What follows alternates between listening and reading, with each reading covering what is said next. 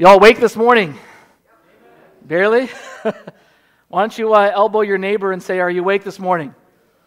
Okay, and you have my pastoral permission to do as many elbows as you need to on this daylight savings time. Because friends, we got some we got some important Bible study to do today. All right, you got y'all ready for that? We are we are people of the book. We want to dig into the Word, and uh, we got some really really interesting stories uh, that I'm excited to share with you today. And I, I titled this sermon carefully Jesus denounces the temple of doom. Yes, okay, the few laughing uh, get my little nod there to the Indiana Jones film of a similar name. Um, but I hope that you'll understand what I mean and why it matters by the end of the sermon. Uh, we're looking at two stories that are a little tricky. Um, and we have the story of Jesus curiously cursing the fig tree. And then we have the infamous story of Jesus overturning the money tables in the temple. Now, uh, and I invite you to turn to Mark 11 uh, to pull that out, verses 12 through 25. We're going to be diving into that section. And Mark has utilized his sandwich technique again of storytelling. He starts with the cursing of the fig tree, then we get the overturning of the tables in the temple, and then we're back to the fig tree again. And so the story of the fig tree is given to help us interpret what Jesus is doing in the temple. Does that make sense? You with me? So, this all takes place right after Jesus has triumphantly entered in Jerusalem, riding on a donkey with the shouts of Hosanna. And uh, when Jesus did that, that was an intentional political symbol on his part, riding in as king. And then we get to verse 11. As Jesus is coming in with the, the shouts of Hosanna, it says, Jesus entered Jerusalem he went into the temple courts. He looked around at everything. And since it was already late, he went out to Bethany with the twelve. So, after all of this fanfare, after this big parade into the capital, uh, into, the temp- into the temple courts, Jesus gets to the temple and he just kind of looks around. He looks around at everything. And it's, it's almost like he's inspecting things. Oh, be quiet. it's almost like he's inspecting things. He's looking around. And Mark seems to be hinting at that Jesus knows that he's going to have to do something about what he just saw. And so the next day, Jesus goes on another inspection. In verse 13, he sees in the distance a fig tree and leaf. He went to find out if it had any fruit. When he reached it, he found nothing but leaves because it was not the season for figs. Then he said to the tree, May no one ever eat fruit from you again. Jesus is done with this tree. And we know from verse 21 that the disciples understood what Jesus was doing as a curse, a calling down of divine judgment on this tree. So Jesus, he inspects the tree, no fruit is found, he calls down divine judgment. What Jesus did with the tree is what he's going to be doing in the temple. The cursing of the tree is a prophetic picture of the denouncing of the temple foretelling us its eventual doom. So Jesus inspects the temple, like when he gets there, just like he inspected the tree, and he finds it to be barren of fruit. And now it's time for him to publicly denounce it and announce that judgment is coming. So Jesus goes into the temple, in a sense, to curse it. I mean, this was a significant political statement. This is a huge deal. Why is this a big deal? I think it's hard for us to discern the significance of the temple for a Jewish person at this time, especially someone who lived in Jerusalem. It would be like rolling the White House, the Capitol building, the Supreme Court, the National Cathedral, Wall Street, and police headquarters all into one building. That's the significance of what happens in the temple. I mean, theologically, this is where God is. This is where his presence is. And they believe that the temple showed God's special favor upon the people of Israel. As a nation, this is what makes them different and distinct from all the other nations. The temple is also where most people in Jerusalem worked. It's where they, it's where they uh, got their employment. It's also where most people stored their money. I mean, what better place, what more secure place to store your money than where the presence of God is? I mean, who wants to murder right by, or not murder, who wants to rob right by God's presence? Um, And so it's also where the priestly class, uh, the, chief, the chief priests, the scribes, the elders, this is where they held legal and religious power. This is where disputes and cases were settled as well. And so Jesus is interrupting, subverting, condemning, protesting the temple. Him doing this was bound to get him in trouble. It's right after this, it says in verse 18 that they, the leaders began to look for an opportunity to kill him. So, what Jesus did at the temple, this was a public, defiant, dramatic protest that the whole system was corrupt, barren, fruitless, and worthless. You know, sometimes God had his prophets do dramatic things. Uh, he told Hosea to marry a prostitute. He told Jeremiah to walk around with a wooden yoke on his neck. He told Isaiah to walk around without clothes for three years. Yes, that really happened. Go read it in Isaiah 20. It's a sign of God's judgment. And so Jesus is acting like a prophet. He is, he is giving a dramatic sign that is announcing judgment on the temple. Now, sometimes you might hear Jesus' action at the temple described as the, the cleansing of the temple. But I want to suggest to you that we need to cleanse that thought out of our minds because Jesus is not cleansing the temple. Uh, in Mark 13, just two chapters later, Jesus prophesies, he says to his disciples, Do you see all these great buildings? Not one stone here will be left on another, every one will be torn down. Why would Jesus try to cleanse something he knows is going to be destroyed? Why would he try to reform something that he knows in a short while is going to be put to an end? No, he's not doing that. His actions at the temple, they're meant simply to make a prophetic point. The temple and its leaders stand condemned by God, and the end will be coming. So I've started calling it in my mind Jesus denounces the temple. To denounce something means to publicly condemn it. Jesus is denouncing it. So Jesus denounces the temple of doom. It is doomed to destruction.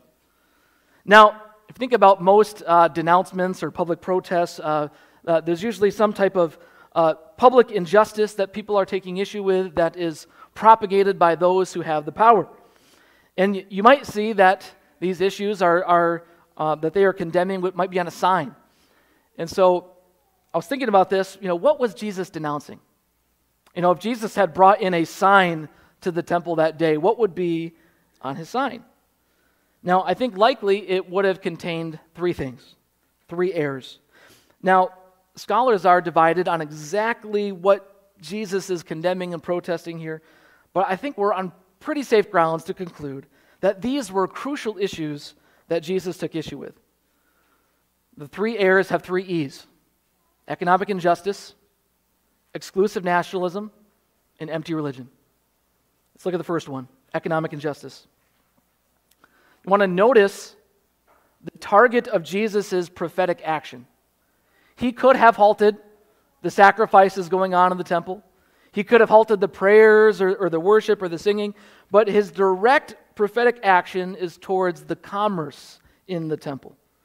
Says in verse 15, he began driving out those who were buying and selling there. He overturned the tables of the money changers and the benches of those selling doves. Now, as a general principle, there wasn't really anything wrong with the, with the simple fact that there was uh, money changers and the ability to buy sacrificial animals. Um, this was a necessary system for the sacrificial system, which was God's idea, right? And so, uh, especially travelers would need a way to buy pure sacrifices to bring to God. And so, this was set up to enable the people's worship. The problem was how this system could be taken advantage of by the powerful. I mean, we know human nature, we know how power works, and we know that the love of money is a root of all kinds of evil, right? And so, this money system in the temple was ripe for injustice to happen. And it specifically says that Jesus turned over the benches of those selling doves. Do you know what kind of people bought doves for sacrifices? Yeah, the poor. The poor. Doves were the animal, animal prescribed by God for the poor. Now, people began to believe uh, in the theology that if you're poor, if you're suffering, then somehow you are not right with God. You are not blessed by God. And so if you're in a if you're poor, you might think, I need to go make more sacrifices at the temple. So what are you going to do? You're going to bring the little money that you have and buy the doves so that you can be made right with God. Now, not, not only is that kind of a wrong thing by itself, but there is evidence that the leaders could also drive up the prices of the animals that they were selling at the temple, resulting in wealth for the chief priests, the Sadducees, the temple officials, who were well known for their wealth at the time. So, whatever the case may be, it seems that the rich religious leaders got richer off the poor, who became poorer through the sacrificial system that was set up by those in charge. You following me? So you can see why Jesus is upset with this system. He's upset with this. Practicing justice, right, equitable, and just relations, especially on behalf of the poor, is a chief concern of the entire Bible. All right, we love Micah 6 8. He has shown you, O mortal, what is good. And what does the Lord require of you? To act justly, to love mercy, and to walk humbly with your God. But do you know what comes after that? It continues, verse 10 Am I still to forget your ill gotten treasures, your wicked house, the temple, and the short ephah, which is a curse, that's a measuring for money? Shall I acquit someone with dishonest scales, with a bag of false weights? You rich people are violent, your inhabitants are liars, and their tongues speak deceitfully. Therefore, I have begun to destroy you to ruin you because of your sins. I don't think these are verses we want to put on a coffee mug. Man, the Lord is upset with injustice, and so is the Lord Jesus. He says, You're not practicing justice. This is completely barren, fruitless, and worthless. The place, remember the fig tree had some leaves. It looked like it might have some fruit. The place where it looked like people might be worshiping God, practicing righteousness, practicing justice, what you think might have spiritual fruit is actually completely barren, worthless in the sight of God. In fact, it says you've turned God's temple into a place of robbery of the poor, economic injustice. Jesus is denouncing this. The second thing Jesus is denouncing is exclusive nationalism. Exclusive nationalism. In the next two issues, we're going to look carefully at the scriptures Jesus quotes because they give us the context of what he's doing. So, Jesus, he's put a temporary halt on some of the temple operations. Then he starts teaching in verse 17. And as he taught them, he said, Is it not written, My house will be called a house of prayer for all nations? Now, Jesus is quoting Isaiah. And the key word here is nations.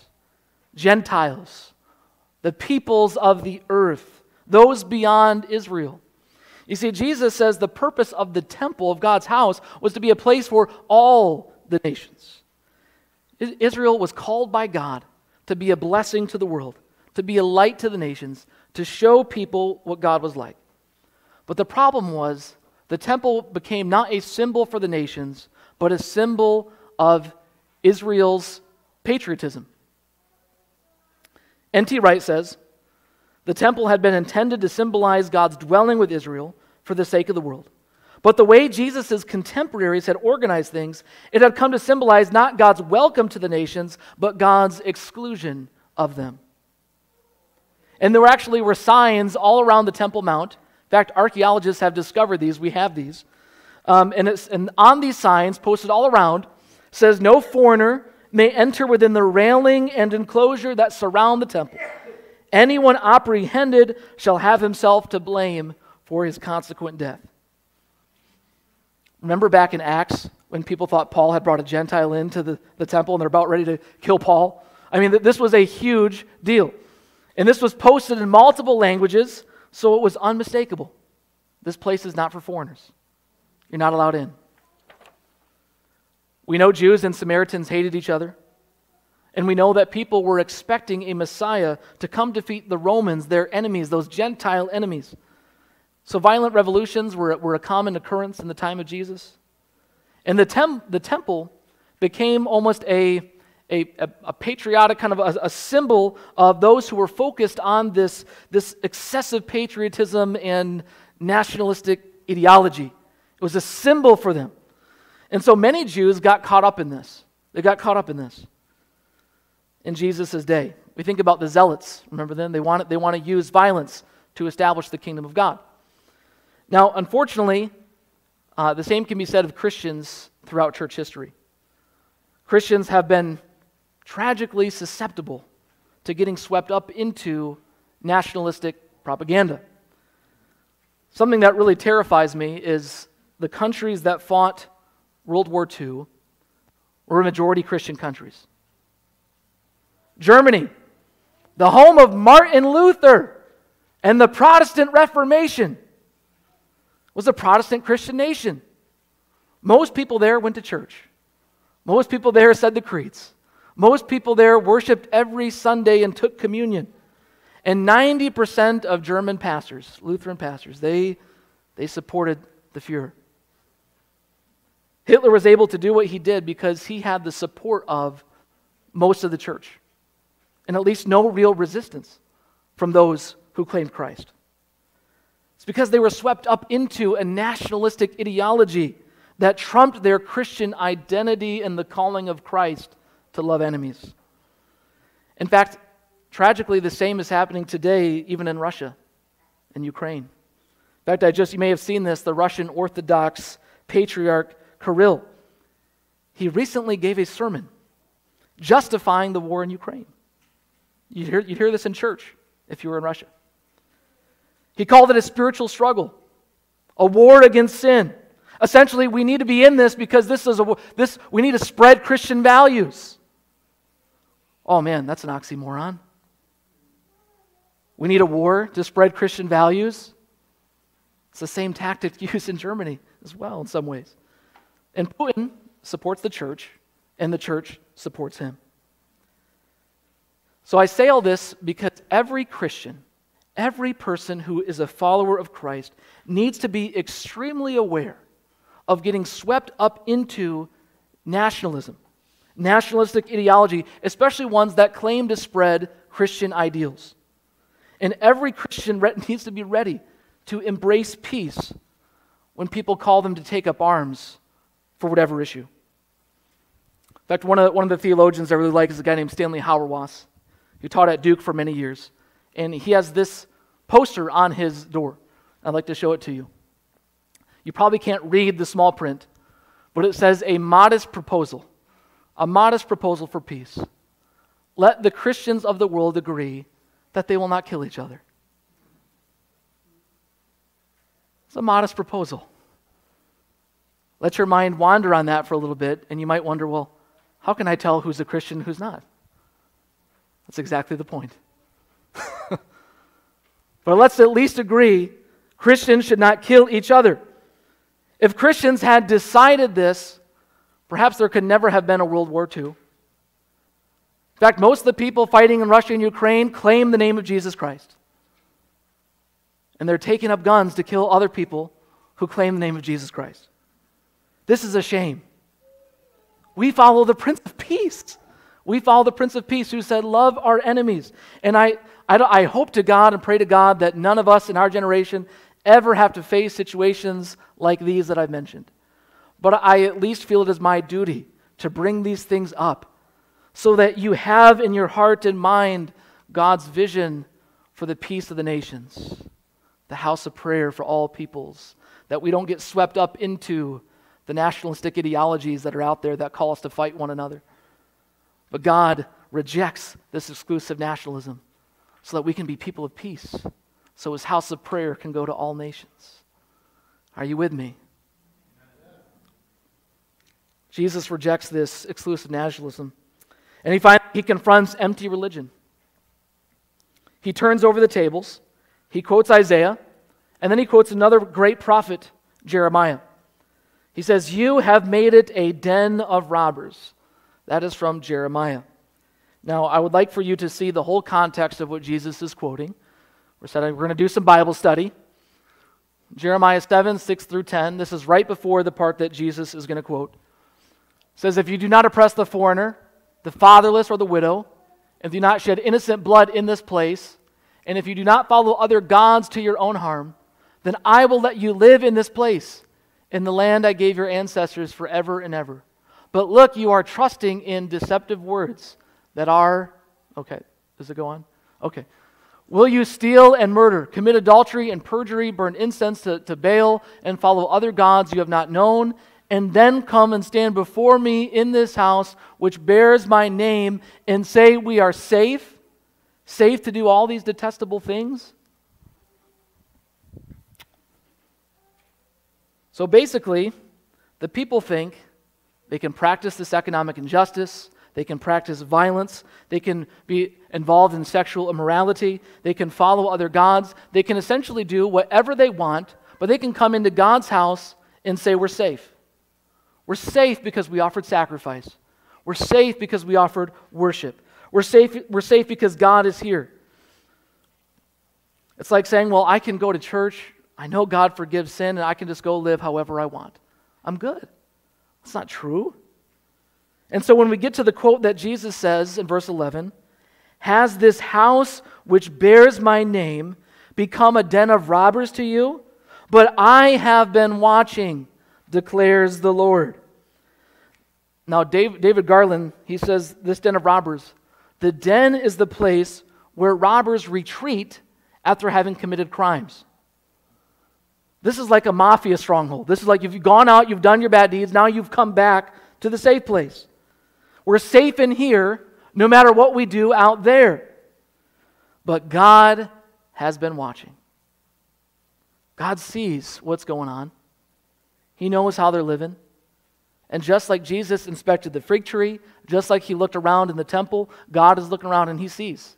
He's not mystified by it all, and he sees the barrenness and rottenness of the whole thing. Their religion is empty because the rituals only serve to justify and to make people feel better about what they do out there. It makes them uh, come in, I can confess my sins, I've offered my sacrifices, me and God are good. Now I can go out there. Is that not a present danger in church today? That this can be a den, of this can be a place where we can just feel better about our sin and go out there and go back to it? We can't, we can't do that. We got to repent. This is Lent. But it should be every, every time, but especially Lent. So Jesus, he publicly denounces the temple. It's a hotbed of economic injustice, exclusive nationalism, empty religion. So, what is God going to do about these things? The conclusion the temple is doomed. The temple of doom to destruction. And Jeremiah's conclusion and the, and the prophet is that God is going to judge the nation, and Jesus is announcing judgment as well.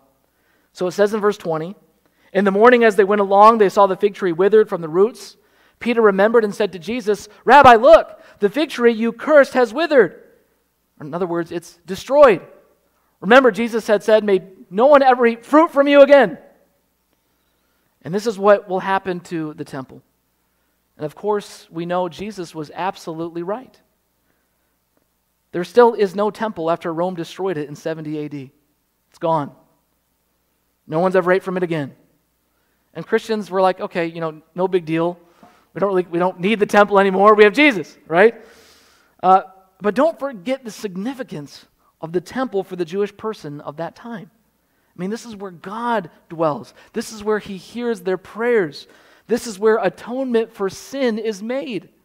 So, if the temple is if destroyed, if the sacrificial system is gone, how will I be able to pray to God? How will my sins be forgiven? How can, my, how can his presence be among us? So the question that they ask is then, but now, how then shall we live? And the answer Jesus is going to give is by faith. It's by faith. This is why we, we continue on to verse 22. Have faith in God, Jesus answered. Truly, I tell you, if anyone says to this mountain, Go throw yourself into the sea, and does not doubt in their heart, but believes that what they say will happen, it will be done for them.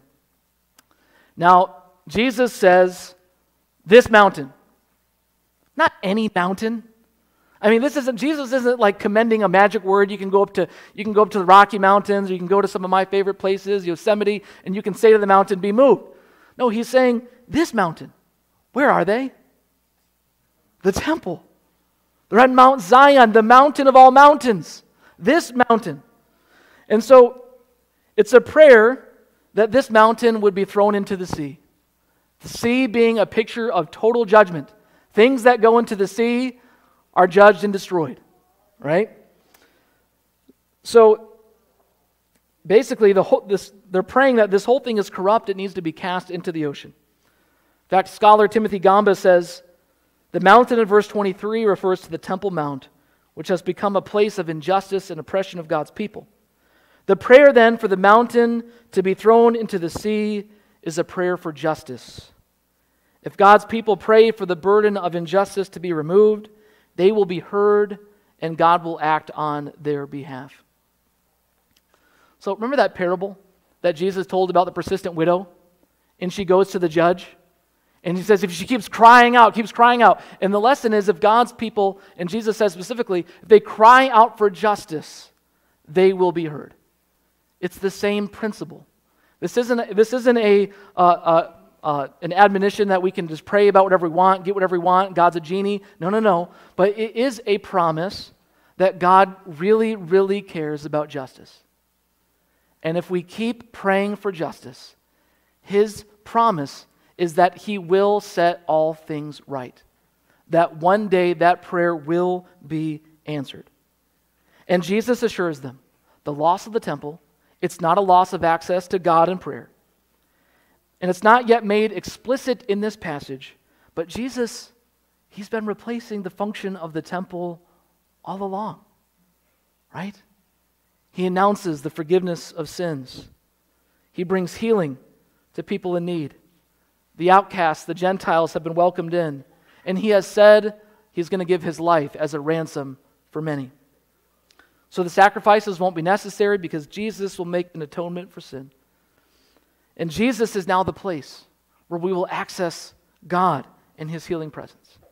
By faith in Jesus, we can approach the Father for anything we need. We don't need the temple anymore. But we do need a forgiving and faith filled heart.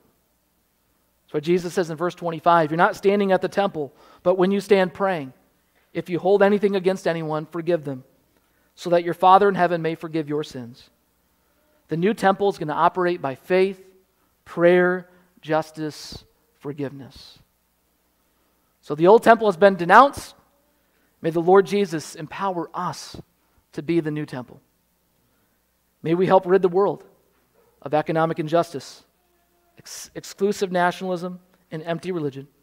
And friends, may we live by faith in the power of prayer, seeking justice for the poor and the oppressed, seeking to forgive those who have sinned against us. And may we even love our enemies.